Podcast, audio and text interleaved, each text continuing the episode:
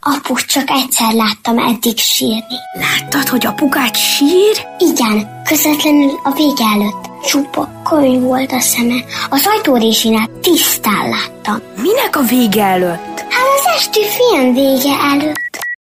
Filmszerész, egy rádióműsor, ami segít abban, hogy legyen mit eldörzsölni a szeme alján. Az Érdefem 1013 filmes, tévés, mozis magazinja Kovács Gellértel és Urbán Szabolcsal. Minden, minden csütörtökön, este héttől. És anyukád? Képzeld, oda bújt hozzá. Hello mindenkinek, ez valóban a filmszerész Kovács Gellértel és Urbán Szabolcsal, utóbbi vagyok én, előbbi pedig Gellért itt van velem szemben, hello! Szevasz Szabi, üdvözlöm a kedves hallgatókat! Na, miről beszélgessünk? Megnéztem a Csernobilt megint, azt nem tudom, ezt meséltem már múltkor. Ö, hogy megint megnézted? Aha, nem. Aha. Azt, azt hittem, hogy a Csernobil sorozat az nem annyira mini, mint amennyire, mert ez öt részes összesen, és én nyolcra emlékeztem.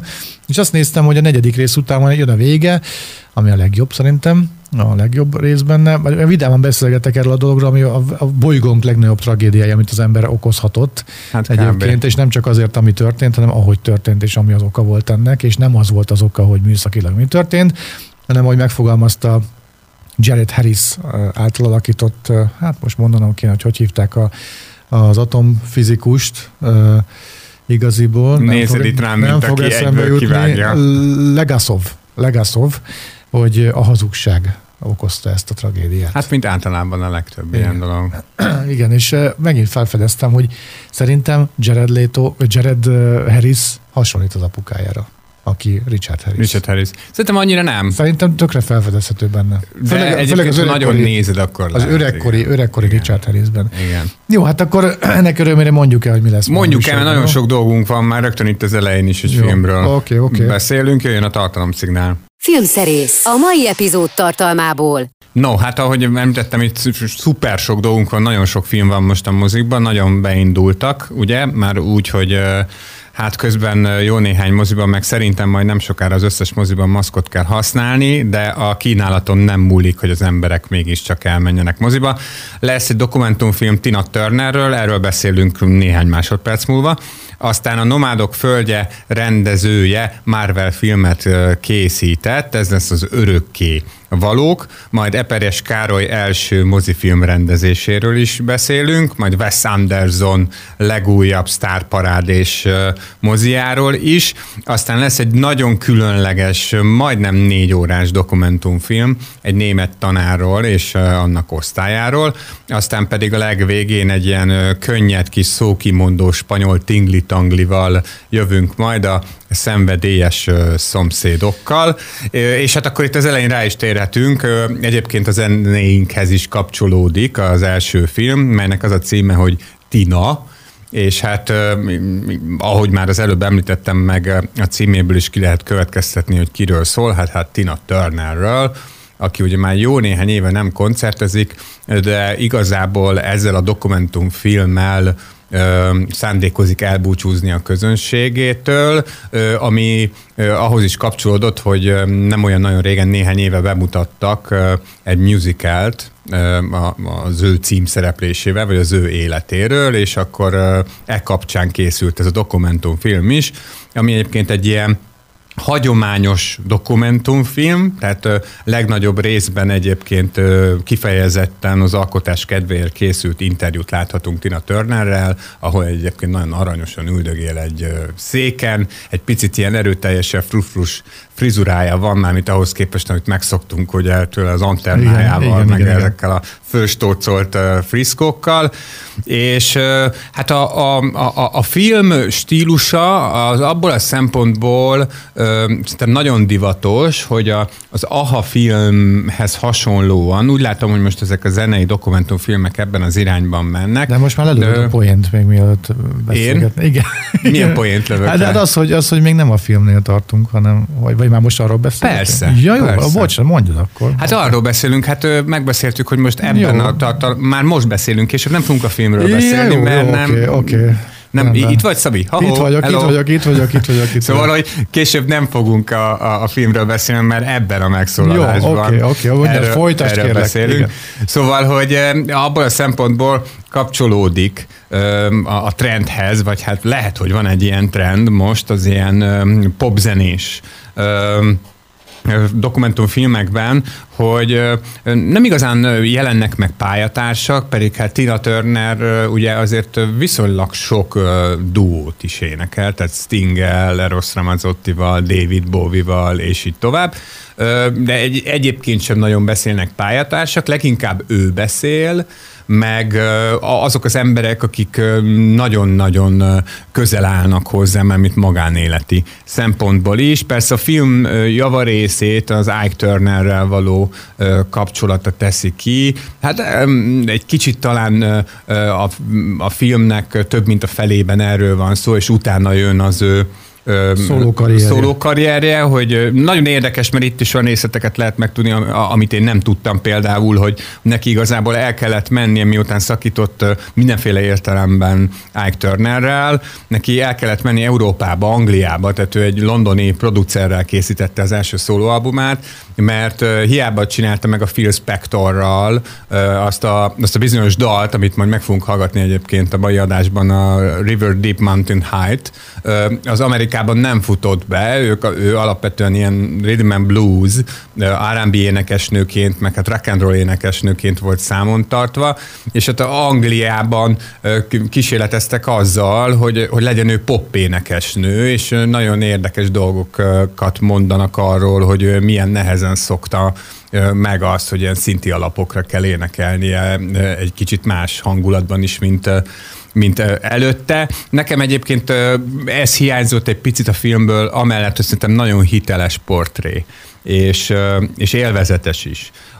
Hogy, hogy egy kicsit jobban belemenhettünk volna a dalokba, mert igazából csak néhány dal van csak megemlítve, a legnagyobb slágerei. Például a GoldenEye-ról egy szó nem esik a, Pedig a, a hát. filmben, pedig hát ugye a, a James Bond ö, dalról, de aki Ö, ismerte Tina Turner pályáját, és mondjuk látta ugye a játékfilmet is, akinek a szereplő is egyébként, vagy hát a főszereplője is megszólal a, a filmben, mint Tina Turner Angela ö, Bassett. ö, szakértő, igen. Ö, a, annak is abszolút ajánlom, meg annak is, aki mondjuk nem annyira ismeri Tina Turner pályáját. Ö, Ez egy kifejezetten míves, klassz ö, film, és tök jó, hogy nálunk ö, mozikba került, mert egyébként ö, hát ezt vetítették fesztiválon, aztán külföldön azt hiszem az HBO Max szon ment, vagy hát annak a streaming szolgáltatónak a kínálatában szerepel, de nálunk ö, e heti mozipremiér. Egyszer, hogyha én készítenék interjút Tina nem tudom, nálunk Magyarországon hívják csak Rock Nagyinak, vagy, vagy, vagy külföldön is. A, a, a nagyizás az nem tudom, Csak hogy azért... a, a királynőzés az visszatér Mert a filmben. Mert ha külföldön is így hívják, tehát angol nyelvterületen, és akkor megkérdezem, hogy milyen érzés már 40 évesen Rock Nagyinak lenni, mert szerintem 30 éve így hívják, Igen, vagy 40 éve. királynőnek hívták Aha. egyébként Aha. inkább. Királynőnek a legalábbis a, a filmben, de, akkor mit szól de ez hozzá, a hogy rock magyar... nagyi, ez, akkor, ez nekem is. Akkor mit szól hozzá, mit szól hozzá. Magyarországon Rock Nagyinak hívják már 40 éves kora óta tulajdonképpen.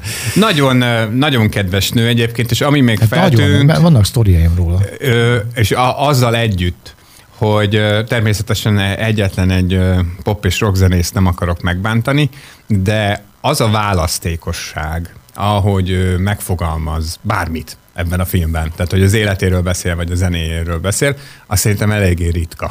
Aha. Tehát hát, még, még, még nem tudom, még a, még a Mick Jagger sem feltétlenül tud olyan nagyon élvezetesen mesélni, mint mondjuk a Tina Turner, amikor Mick Jagger többször is szóba kerül a filmben, mint az az ember, akit Tina Turner tanított meg táncolni. Állítólag volt egy ilyen headline, de még az ő szólópályája elején. Na, tényleg abszolút szuper jó dokumentumfilm, úgyhogy még egyszer mondom, hogy ajánlom mindenkinek. És egyébként meg zeneileg természetesen Tina Turnerhez kapcsolódunk a mai adásban, az ő slágereit hallgatjuk. Azokat válogattam össze, vagy azokból válogattam össze néhányat, amelyek hangsúlyosan megjelennek a róla szóló dokumentumfilmben. Először az egyik első nagy slágerét hallgatjuk meg, melyet még Ike Turnerrel együtt jegyzett, ez a Not Bush City Limit. Smits. Filmszerész, a hét filmje. Az iménti megszólalásban hallható fiaskom után megpróbálom összeszedni magam, úgyhogy hallgatni fogok, a, hallgatni fogok az Örökkévalók című film kapcsán, és, figyel, és figyelni, megígérem. Hát ugye a nomádok földjét láttad? Képzeld, láttam. Na, hát ö, akkor már is van egy kapcsolódási pont, ugyanis Chloe Zhao rendezte ezt a filmet, az a hölgy, aki azért a filmért Oscar díjat kapott ö, ö, idén, és hát ezért is ö, vártuk sokan érdeklődve ezt a Marvel filmet. Fontos egyébként, bár annyira nem, de biz- bizonyos szempontból meg igen, talán azt megemlíteni, hogy nyilvánvalóan az örökkévalókat ö, Chloe Zhao akkor vállalta el, és akkor rendezte meg, amikor ő még nem volt Oscar díjas. Mert hát ezek azért több évig készülnek ezek a filmek, és ez azért is jutott eszembe, mert látván az örökkévalókat, melyben egyébként Angelina Jolie, Richard Madsen, Salma Hayek, meg még egy csomó ismertebb név játszik, szóval ezt a filmet nézve én nem egészen vagyok biztos benne, hogy Chloe Zhao akkor is elvállalta volna, vagy megcsinálta volna, hogyha már Oscar díjas rendező lenne. Nem azért, mert nem érződik rajta egyébként egyfajta stílus, vagy ne, ne lenne egy picit ilyen záós a hangulata már, ha létezik ilyen. Létezik egyébként szerintem. Nagyon erős az öko üzenete, mármint a Marvel filmekhez képest, meg a líraisága is, szóval ez egy bizonyos szempontból egy tök más Marvel film, mint amit eddig megszokhattunk. Ez egyébként a fogadtatáson is erőteljesen látszik. A Marvel moziverzum történetében, ami 20 valahány filmet jelent. Ez az első olyan film, amely a Rotten Tomatoes kritikus, vagy kritika összesítő oldalon hát a negatív tartományba került, tehát rohadt paradicsomot hoztak ki, ugye miután átlagolták a, a kritikákat. És hát a, a, a, a nézői visszajelzések, tehát az, az audience score se túl magas. Ez egy több mint két és fél órás film. Én azért most már így bevetnék némi ráhatást a stúdiókra, hogy tessék most már abba hagyni ezt a 160 percig tart egy szuperhős film dolgot, mert már kezd nekem egy kicsit ebből elegem lenni. A, a, a, igazából nyilván arra ment el ez a nagy idő, hogy ezeket a Marvel moziverzumban eddig ismeretlen szuperhősöket, akik egyébként ilyen mítikus ö, ö, istenek tulajdonképpen, ö, Ikaris, Téna, és így tovább, és így tovább, ö, őket bemutassuk a kedves nézőknek, csak ugye az a probléma, hogy ők nem feltétlenül annyira nagyon érdekesek, hogy 160 percen keresztül kelljen őket ö, ö, bemutatni, ö, de abban a szempontból üdítő volt nekem ezt a filmet megnézni, hogy hogy már akinek ez üdítő, persze, hogy ez az a Marvel film, ami szerintem az eddigiek közül a legkomolyabban veszi magát, hangulatban is, tehát nagyon sokat filozofálgatnak benne, meg van benne egy csomó olyan rész, amikor így állnak egymás mellett ezek a hősök, akik ö, elég sokan vannak, és akkor olyan, mintha fotóznák őket, így megállnak ilyen 20 másodpercre, hogy, hogy előnyös szuperhős pózban álljanak. Ezzel is elmegy jó néhány perc a, a filmben, de azért nincsen szétlassítva, tehát nem lett belőle Zack Snyder ö, mozi szerencsére, de egyébként a, a, a szellemi megközelítése, az, hogy a Snyder sokkal inkább ö, ö, istenségeknek kezeli a szuperhősöket, mint ö, ahogy mondjuk a Marvel filmek, az visszaköszön ebben a filmben, tehát ö, van, van változtatás, azt nem tudom, hogy ezen az úton aztán tovább mennek-e majd a, a Marvelnél. Minden esetre van benne még egy meglepetés, amit nem fogok elárulni, ez igazából a képregény rajongóknak lehet majd nagyon érdekes, meg a jövőre nézve, hogy két olyan szuperhőst is megemlítenek, ebben a filmben, ami eddig elképzelhetetlen volt. Ha elárulnám, hogy miért volt elképzelhetetlen, akkor sajnos utalnák arra, hogy utalnék, utalnák arra, hogy pontosan miről is van szó, ezt nem árulom el, de érdekes tárgyalások lehetnek itt a háttérben.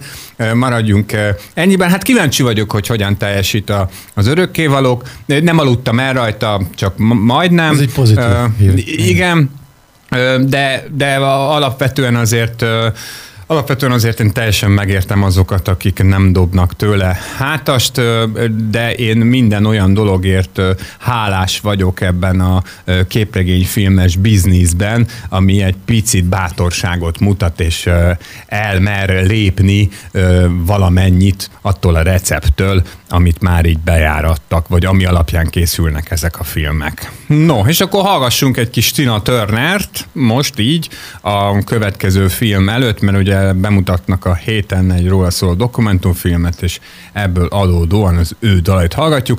A River Deep Deep Mountain High című dalról már uh, tettem említést a műsor elején. Ugye ez volt az a dal, amivel így először megpróbáltak változtatni azon a azon a stíluson, amit ők Ike Turnerrel képviseltek, és ez a dal ez Amerikában eléggé megbukott, aztán szépen lassan, de leginkább egyébként a Tina Turner szóló karrierje alatt igazi nagy koncertsláger lett belőle, nem véletlenül, mert szerintem iszonyú jó szám. Ez jön most.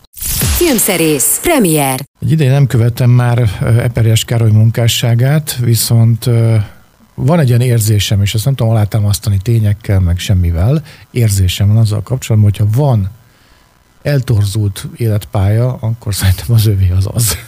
az én fejemben mindenképpen. Hát figyelj, igen, vannak nagyon érdekes nyilatkozatai, meg nyilván a, hát a politikai közéleti szerepvállalása sem túl az elegáns. Nem is feltétlenül. Valószínűleg ennek is van köze hozzá. Van köze, mert ezek összefolynak. Igen, meg, igen. meg nála, nála szerintem nagyon összefolynak, pontosabban ő szerintem saját döntésből összefolyatta Erre ezt a dolgot. Igen. Tehát, hogy e- ezt nyilván nem kényszerítik az emberre, hogy ilyen szinten vagy ilyen lelkesen folyassa össze a, a dolgokat, és hát most ugye azért beszélünk Eperes Károlyról, mert mozikba került a Magyar Passió című nagyszabású mozifilm, melyet nem csak ő főszerepel, nagy szakállal, szerzetesi szakállal, hanem ő is rendezte. Saját elmondása szerint nem akarta hogy a főszereplői és a rendezői feladat is ráháruljon, hogy pontosan milyen erőfeszítéseket tett meg azért, hogy ez, hogy ne, ez ne így legyen. legyen. E, ezt nem tudjuk, hát annyit De mondott, hogy embereket kért föl, hogy rendezzék meg, meg főszereplőt is keresett, de végül hát rá Nyilatkozatként jó a választása, igen, igen. és végül ő rendezte meg, egy, egy pap ismerősének a színdarabjából készült, és igazából a forgatókönyvet is egy kettő, három, négyen írták, köztük Eperjes Károly. Ezt azért tartom fontosnak kihangsúlyozni, hogy négyen írták, mert az se nagyon érződik rajta, hogy egy valaki írta. Ez igazából a legnagyobb probléma ezzel a filmmel, ami alapvetően nagyon-nagyon-nagyon fontos történelmi témában szólal föl. Parancsolj, Szabi. Az a kérdésem, hogy ez nekem, és akkor elmondom, miért kérdezem, hogy láttad a filmet, ugye? Hát persze. Igen, jó, oké. És a forgatókönyv az jó? Szerinted? Ezt mondom, hát ezt mondtam most, hogy olyan, mintha nem is lenne. Oké, okay, oké, okay, tehát akkor nem jó, kimondhatjuk. Ki? Nekem tudom, mi az érzésem ezzel kapcsolatban? Hogy, hogy ezeknél a srácoknál, akik így élik az életüket, mint mondjuk Károlyunk, Igen. az történik, hogy de figyelj, mert van nekem egy pap ismerősöm, írt egy forgatókönyvet, tehát de, a csináljunk már belőle egy filmet, és akkor csináljunk belőle egy filmet, mert van egy pap ismerőse. Tehát nem onnan fúj a szél, hogy összegyűjtenek 30 forgatókönyvet, és megnézik, hogy melyik a legjobb, hanem van egy pap ismerőse. Figyelj, ö, annyiban... Ez az érzésem meg. Én csak. annyiban gondolok csak mást erről. Tehát az a része, hogy igazából ő azért csinálhatott filmet, mert megtehette, az abszolút igaz abban, amit mondasz. Tehát, hogy nem azért, mert nem, tud, ja. hanem mert a haverok elintézték. Ez tök rendben van. Viszont ha, illetve, hogy tök igaz abban, amit mondasz, egyáltalán nincs rendben. ami rendben van a filmben, és ami érződik a filmben, és egyébként szerintem az ilyen álmokfutós, eperjes interjúkban is rendben van. Mármint, hogy nekem szimpatikus. Az az izzás. Tehát teljesen oké okay az, hogy valaki ilyen mélyen éli meg a hitét. Nekem ezzel semmi bajom nincs, még azzal sem, hogy filmet csinál, vagy főszerepel e- egy filmben, és egyébként ez átjön a filmről, mert egyébként arról nem, nem szól, van baj, beszéljünk erről is, Aha. nem, nem, beszéljünk erről is, arról szól, hogy a, az 50-es években a, a, a magyar szerzetes rendeket hogyan számolták fel, és, és egy Leopold atya nevezetű Ferences rendi szerzetes a főszereplő, akit egy AVH vallató tiszt azért vallat, hát tulajdonképpen tulajdonképpen halálba, most ezt elárulom, mert hogy hát ilyen erekjéket, ilyen papi kincseket akar tőle megszerezni. Ez tulajdonképpen maga a történet. Erről az időszakról, amit Eperjes saját maga a magyar katyintként emleget, valóban nem készült film, ez valóban egy fontos téma, miért ne készülhetne erről film? Csak filmnek kéne készülnie, és nem egy ilyen, hát nem tudom, már 30 évvel ezelőtt is porosnak számító iskolai lefilmezett színdarabnak, ami, am, am, amiben így egymás után dobálgatják a mindenféle papír rendfokozatoknak a neveit, mert ez az eperjesnek nagyon fontos, hogy ezzel a néző tisztában legyen. Tudod, hogy, tudod, hogy, hogy, hogy milyen ez a film, hogy milyen szaga van? Naftalin szaga. Az, az. Szóval, hogy a, az, az egész film ilyen, hogy, hogy semmi köze a, a, a nem is csak a modern ö, filmes elbeszéléshez, hanem úgy alapvetően a, a, a mozi erejét képtelen valahogy életre kell tenni. Tehát, hogy jelenetek vannak egymásra dobálva, ahol így hitről beszélnek benne papok, és jönnek a nagyon gonosz kommunisták, tehát a, a, a leggonoszabb szereplőt, azt onnan lehet megismerni, hogy van egy sebb hely az arcán. Oh, és, állandó, és állandó mozgalmi dalokat énekel. És, és, és a, ami igazán szomorú benne, vagy ami miatt igazán a fejemet fogtam, amikor néztem ezt a filmet, hogy itt azért tényleg vannak nagyon ex- explicit jelenetek, tehát például a maga a kínzás, az hát vetekszik a Mel Gibson féle passióval sok helyütt, de, de vannak olyan igazából megrendítő drámai képsorok, amik pont a film amatőrizmusa miatt egyáltalán nem működnek, és ez óriási baj. Például kidobnak egy apácát a, nem tudom, a második, harmadik emeletről, aki vélhetően meghal.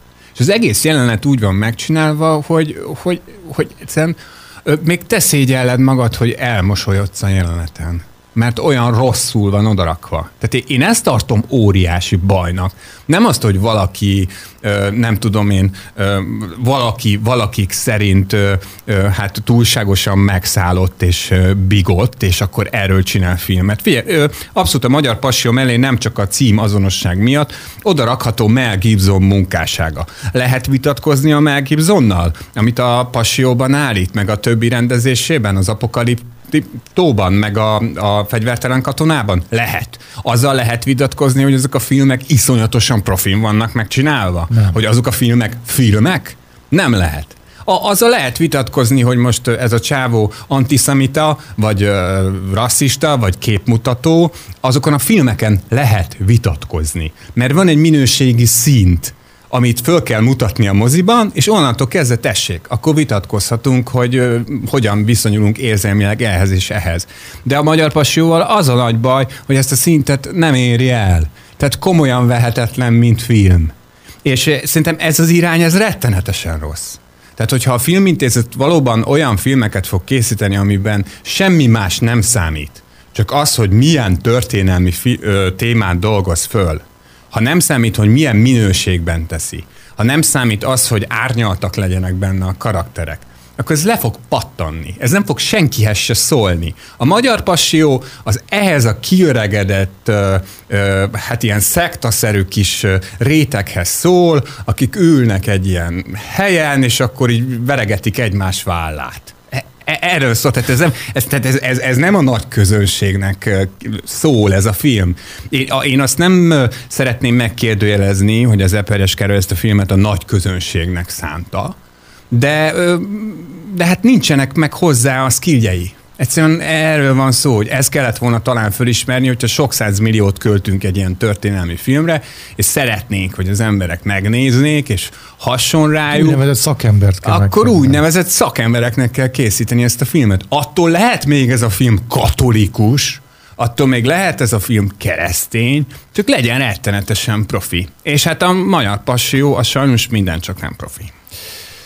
Szépen elmondtad ezt most akkor Gellért. Uh, ami következik, az Tina Turner zenei munkásságából a What's Love Got to Do With It című felvétel, aminek volt már egy ilyen című film is, ugye az ő életét dolgozta Igen. fel. Ez volt Amely- az ő első nagy szólós slágere. Igen, igen, egyébként, bizony. és beszélnek is róla a filmben. Nagyon érdekes, én ezt nem is tudtam, hogy ezt a dalt, ezt nem neki írták, hanem ezt egy ilyen kis tingli-tangli brit, nagyon béna popcsapat már elénekelte, és van is részlet belőle egyébként a, a Igen. doksiban, igen, és ezt mutatták meg a Tina Turnernek, hogy ezt kéne neki elénekelni, és elment a londoni stúdióba, és valami két hétig kínlottak a producerrel, amíg megtalálták a, azt a megfelelő tónust, meg stílust, ahogy ő ezt a dalt szívesen elénekli, és hát tulajdonképpen utólag jöttek rá, hogy ezzel a dallal nem csak ennek a dalnak a stílusára találtak rá, hanem Tina Turner a szóló karrierjének a stílusára is. Filmszerész. Már a mozikban. A francia kiadás az a film, ami Star Paradé? Hát ha van olyan, hogy sztárparádé, akkor azt gondolom, hogy ez a sztárparádé. Akkor beszéljünk róla. Igen, hát tulajdonképpen maga a megszólalás is eltelhetne azzal, hogy csak a neveket sorolom, akik vannak benne. Benicio del Toro, Tilda Swinton, Lia Seydoux, Frances McDormand, Timothée Chalamet, ö, Bill Murray, Owen Wilson, és akkor tényleg ezek csak a legnagyobb nevek, sőt, nem is az összes legnagyobb név, és hát Ehhez nyilván... milyen a film? Hát ahhoz, ahhoz a szobához, a kulcs, ahol ez a sok sztár várja az embert, egy bizonyos Wes Anderson kezében van. Wes Anderson az a csávó, a, akinek szerintem mégis szólni sem kell, hogy menjen el hozzá a Willem Dafoe egy három perces szerepre, vagy egy három mondatos szerepre. Ő most az egyik legnagyobb amerikai rendezősztár. Ugye arról az emberről beszélünk, aki például az édesvízi életet rendezte, a fantasztikus róka urat, aztán még jó néhány, a Grand Budapest Hotelt például, ami egy nagyon népszerű filmje, vagy az Holdfény királyságot, egy olyan rendezőről, A Kutyák szigetét is a, a, a. Kutyák szigetét is, igen, az volt a legutóbbi ö, nagyjátékfilmje, ami ugye egy animációs film volt. Ö, ő, ő az a pasi, aki, a, a, akinek a stílusáról azt tudjuk a leginkább elmondani, vagy az írja le a legjobban, hogy Wes Andersoni. Tehát, hogy mondjuk tíz ilyen kortárs rendező van most, hogy, hogy meglátsz egy piros melegítőt, meg az Owen wilson a svájci sapkában, nem tudom én, biciklizik, és azt mondod, hogy ez biztos egy Wes Anderson film. Meg, meg ő az, aki, aki úgy retro, hogy közben nagyon is futurisztikus, úgy ö, nosztalgikus, hogy közben nagyon is a mának szól. Nagyon különös, groteszk, burleszk ö, világa van, ami, ami száz százalék, ö, száz százalék cinema élmény. Tehát ezért is, ezért is nagyon jó egy Wes Anderson filmet nézni, mert hogyha még nem is sikerül jól, mint például, és akkor most rátérek a francia kiadás, kiadásra, mint például ez a film, akkor is el tudsz vele lenni 110 percig, mert hát ott vannak a már emlegetett nevek, meg ott van ez a nem is csöpögő, hanem hát ömlő stílus, ami áthat minden egyes képkockát. Ez tulajdonképpen egy sketchfilm, igazából. A, címze, a címben szereplő ö, újság, a francia kiadás ö, szerkesztősége, amely egyébként egy francia székhelyű amerikai ö, lap a filmben, elveszti a főszerkesztőjét, akit Bill Murray alakít, és el, ennek apropóján három-négy nagy sztoria elevenedik meg ennek a francia kiadás című ö, lapnak. Tehát ez a három-négy ilyen csattanós ö, történet, ö, van benne olyan, amiben a gasztronómia jut ö, főszerephez, van benne egy olyan, ahol a ö, festészet, de valahogy a, a művészet, az ö, emberek közti kapcsolatok ö, és a művészet hatása a- az valahogy mindig szóba kerül. Nekem az volt az érzés, amikor néztem ezt a filmet, hogy ezt az Anderson igazából azért csinálta meg, hogy csináljon egy filmet. Tehát hogy i- ilyen az, amikor a Wes Andersonnak nincs igazából mondani valója, viszont mégiscsak ő a Wes Anderson, aki akkor is tud filmet csinálni, amikor nincs mondani valója. Nevezhetjük bluffnek a francia kiadás. Szerintem, ha van szivárvány színekben pompázó, színes szagos bluff, akkor a francia kiadása az az, de tudod, az egészen más egy ilyen blöfföt nézni, mint egy bármelyik másik utcai blöfföt. Szóval, hogy akkor tényleg, amikor egy ilyen mágus blöfföl, a, a, azt Még az valahogy, szórakoztató. az valahogy szórakoztató lesz, még akkor is, hogyha ha nekem azért úgy szokott fájni nagyon, amikor a, a zsenik így üresbe teszik magukat, és akkor ö, csak úgy pingálnak össze-vissza. A francia kiadásban ez van, de hát könyörgöm, ebben a filmben tényleg az van, hogy a, a Bill Murray, érted, ül egy asztalnál. Tehát már ez önmagában egy film, nem? Hogy Bill Murray Ül ül, egy asztalnál. vagy a, vagy a, a, a Francis McDormand gépel. Tehát már az, az meg egy másik film. Vagy a Tilda Swinton beszél egy mikrofonba, kicsit ilyen módosított protkóval. Hát már az is magában egy film. Tehát, ez, vagy, vagy a börtönben fest a Benicio del Toro úgy, hogy a Lea Seydoux mesztelenül modellt áll neki. Hát ez meg egy másik film. Tehát, hogy, hogy nem, erre nem lehet azt mondani, hogy ne nézzük meg. Hát ki az, aki nem akar megnézni egy ilyen filmet, és tök igaza van, ha meg akarja. Nézze meg, de hát Wes Anderson az most kivételesen nem egy mesterművet készített, hanem egy ilyen új gyakorlatot. A Tina Turner dokumentumfilm kapcsán Tina Turner dalokat játszunk, most a Private Dancer következik, utána pedig a Bachmann tanár úr és az osztálya című dokumentumfilmmel folytatjuk, ami mindösszesen négy órás. Filmszerész. Már a mozikban. Megint egy jó hosszú filmcím, a Bachmann tanár úr és az ő osztálya, az ő az nincs benne. Igen, és hát a játékidő még hosszabb. Igen, há- mit mondta, 3.39 plusz a szünet. Hát három és fél óra ö, szünettel együtt, mert 10 perces szünettel vetítik a mozik, közel négy órás film. Egyszer voltam olyan filmen, amit szünettel vetítettek, ez a Titanic volt. Aha. Képzeld el. Figyelj, erre is érdemes beülni, sőt, azt kell, hogy mondjam, hogy nekem ez a film idén biztosan top 10-es, de lehet, hogy top 5-ös lesz. Egészen elképesztő nagy mozi élmény volt. Nagyon kíváncsi voltam arra, hogy bár el tudtam képzelni, hogy majd szívesen ülök ebben az osztályban, mert egyébként ebből a 210 valahány percből 200 legalább egy osztályteremben játszódik. Főhősünk, címszereplőnk egy bizonyos Dieter Bachmann nevezetű német tanár, aki amikor a filmet forgatták néhány éve, akkor volt 65 éves, és éppen nyugdíj előtt állt, és ő egy, hát egy ilyen általános iskolában dolgozik, ahol egy meglehetősen speciális osztálya van, mert maga az iskola is az, egy német kisvárosban vagyunk egyébként, ahol rengeteg bevándorló él, törökök, bolgárok, oroszok, ukránok, Erdélyből érkezett gyerekek is vannak az osztályában, és hát tulajdonképpen a Bakman tanár úrnak az a feladata, hogy ezeket a gyerekeket felkészítse a, a, a szakiskolára, a filmben szakgimnáziumnak hívják, vagy pedig a sima gimibe.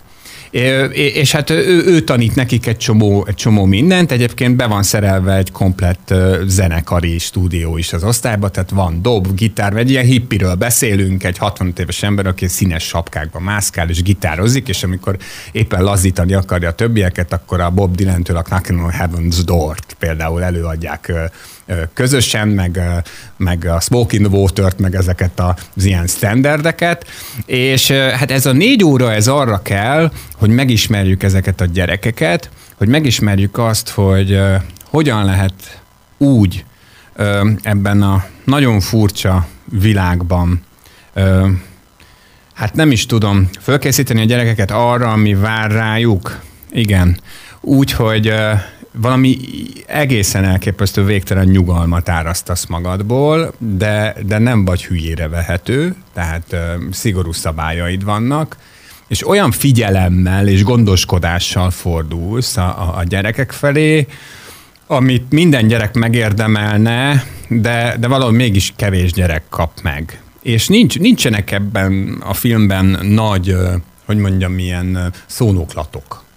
Akár a migráció ellen, vagy mellett, vagy a kultúrák, nem tudom, együttélése mellett. Ni- ni- ni- Nincsenek szájbarágos dolgok. Igazából maga a, a formavilága is rettenetesen egyszerű. Az az érzésed, mintha bementek volna egy kamerával, mintha nem is lenne ott a kamera pontosabban. Nincs külső narráció, nincsenek külön beszélgetések a tanár úrral, csak egy másik tanárral beszélget esetleg. De tényleg a hétköznapok vannak lefilmezve, maga a dokumentumfilmes stáb nem, nem kér a, a, a jelenlétből. Pont az a lényeg, hogy átadják ezt a nagyjából egy, egy tanévet, és inkább a felénél kezdtem azt érezni, és, és szerintem ez a legtöbb, amit egy ilyen dokumentumfilmmel el lehet érni, hogy én ezeket az embereket ismerem. Mm. Hogy én ezeket az embereket szeretem, hogy tudom, hogy ő mit szeret, tudom, hogy, hogy, hogy ő miért kacsint rá. És közben az a zseniális, hogy hogy egy csomó dolog úgy van a filmben, hogy neked kell kikövetkeztetni akár csak azt, hogy ki milyen viszonyban áll a másikkal, vagy kivel mi történhetett. Tehát egyáltalán nincs mesterkért hangulata. Ez volt, ami a Berlini Filmfesztiválon megfogta egyébként a közönséget is, meg a zsűrit is, mert mind a kettőtől díjat kapott, hogy, hogy valóban ez egy olyan dokumentumfilm, ami annyira magával ragadó, mintha nem dokumentumfilm lenne mintha marha jól meg lenne írva, de nincs megírva, és nincs, nincs szocioszaga. És e, egyszerűen csak megtörténnek benne a dolgok, és közben meg nagyon érdekes dolgokat tudhatunk meg egyébként magáról a migrációról is, arról például, hogy ebben a kisvárosban pontosan hogyan is alakult ki az, hogy tele lett török vendégmunkásokkal, és nem most kezdődött, ne, és nem... 70-es, 80-as. Így van, azt a történetet is elmesélik nagyon szépen, és elmesélik a szomszédos ö, ö, koncentrációs tábornak a történelmét is, ami nagyon közel van a, a városhoz. Elmesélik azt is, hogy, hogy a városban a, a különböző gyárépületek tetejére miért vannak például fák telepítve. De, de mindezt úgy mesélik el, hogy egyrészt van rá idejük, hogy normálisan elmondják, másrészt meg, meg nem érzik azt, hogy na, vagy nem érzed azt, hogy na, akkor most mi most így fölhúzzuk a pulóverőket, most, kell, most, most kell ezt elmesélni, hanem egyszerűen csak megtörténik benne. A Bakman tanár úr és az osztályára én azt merem mondani, hogy ez egy remek mű. Szóval ez egy olyan dokumentumfilm, ami, amit szerintem majd mindig lehet mutogatni, hogy na ilyen. Ilyen egy nagyon különleges, nagyon extra és nagyon fontos film, nem is csak dokumentumfilm. Azt hiszem, hogy a Tina Turner munkásságában van egy olyan rész, hogy a, a Mad Max 2. Három, három. Három, bocs, Mad Max 3, és ehhez készült egy dal is. A We Don't Need Another Hero című, címet viseli. Az a Thunderdome, az miért van odaírva? Az? A, a, a, így, így teljes a címe. Ja, értem, ez a dalnak jó. a teljes címe. Szóval ez jön most, mert hogy a mozikba került, vagy a Tina. E, e, Tina című dokumentumfilm, és hát most Tina Turner zenéjét játsszuk. Mert jó. Így van. Filmszerész. Már a mozikban. Úgy látszik, hogy Spanyolországban másképp mennek a dolgok így szomszédságban. Mert szenvedélyes szomszédokról készítenek filmet, nem pedig egymást utáló szomszédokról. Igen, hát a spanyolok ebben is egy kicsit előrébb járnak. Hát ugye én a Szenvedélyes szomszédok című filmet, ugye már gyorsnak kell lennünk, mert már megint eldomáltuk a, a játékidőnket. Én azért néztem meg, ez már néhány hete egyébként a mozikban van, és bevallom neked őszintén, hogy én nem terveztem, mert nekem lefilmezett színháznak tűnt, kicsit olyan, mintha a költséglakás lenne a dobókatától sokkal igényesebben, meg, meg spanyolosabban, meg akárhogyan. Tehát egy nagyjából sejtettem, hogy milyen lesz ez a film, és ezért annyira nem is voltam rá kíváncsi, viszont elmentem megnézni a Bachman tanár urat, és amíg vártam arra, hogy kezdődjön az előadás, ez csak azt vettem észre, hogy a szomszédos teremből valami egész elképesztően hangos nevetés jön Aha. ki. De az, amikor így 50-60 ember önfeledtem, iszonyatosan hangosan nevet, és és, és annyira nevettek, hogy tudom, ameddigre az utolsó abba hagyta, már a következő poénon elkezdett nevetni aha, a, a, a másik mag, és akkor lett egy ilyen nevetés tenger. És mondom, hát ezt én is akarom. És akkor megkérdeztem, hogy melyik film megy, és mondták, hogy a szenvedélyes szomszédok, mondom, jó, akkor másnap megnézem. Elmentem, megnéztem, akkor kevesebben voltak rajta, néhányan voltunk csak, de rajtam kívül igazából mindenki olyan harsányan nevezett, nevetett, mint az előző társaság. Én nem, bevallom őszintén, hogy én csak így mosolyogtam rajta. Hát ez egy nagyon erőteljes helyzetkomikumokra épülő, és egy nagyon erőteljes alaphelyzetre épülő történet. Az a lényeg, hogy, hogy van egy házaspár, akik eléggé elhidegültek egymástól, de a nő meg akarja már hívni egy jó ideje a szomszédokat, akik meg hát nagyon hangosan élnek nem életet. És a férj már ezt többször is szóba akarta nekik hozni itt ott, ott hogy hát ők szexelnek össze-vissza, és zavarják őket. És megjelenik a párocska, ezen az estén, ugye ki van pakolva mindenféle rákcsálni való, elkezdenek beszélgetni, és nagyon hamar a szexre terelődik a, a szó, és hát a, a, ahogy azt lehet sejteni, a szomszédok egyszer csak előállnak már, mint a hangosan szexelő szomszédok egy ajánlattal, ami, ami hát borítja a bilit, és ahogy ez lenni szokott, természetesen félreértések vannak, meg nagy kiborulások. Mélysége is van a történetnek, de nekem az jutott róla eszembe, hogy ilyen egy nagyon igényes előadás a belvárosi színházban amiben nem tudom, játszik a Stól András, meg a, ezek a jobb színészek, amikor egy kicsit ilyen, ilyen hakniba Aha. ilyen társasági hakniba belemennek. Tök értem, hogy miért szeretik az emberek, jó ilyen történetet nézni, és közben, amit elsősorban éreztem, az az irítség, hogy a spanyoloknál lehet több százezres nézettséget csinálni egy olyan filmnek, ahol a, a nem tudom, a csoportos szexről, meg a meleg szexről is lehet jó ízűeket beszélgetni, és Szóval, hogy őket nem igazán jellemzi a prüdéria, uh-huh. és, és ez szerintem rettenetesen irigylés méltó dolog, mert valószínűleg boldogabbak, mint mi. Igen, mondjuk a tengerpart meg a jó idő az, az ugye hát 20-30 százalékot hozzátesz az ember általános hangulatához. Köszönjük a mai figyelmet, véget ért a filmszerész mára. Keressék podcastjainkat, a régebbi adásainkat ott meghallgathatják.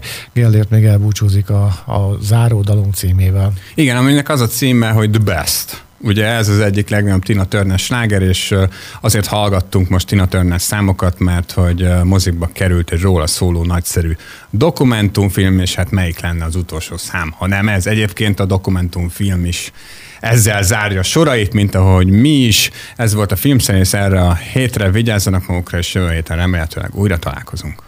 Ez volt a Filmszerész, az Érdefem 1013 filmes tévés mozis magazinja.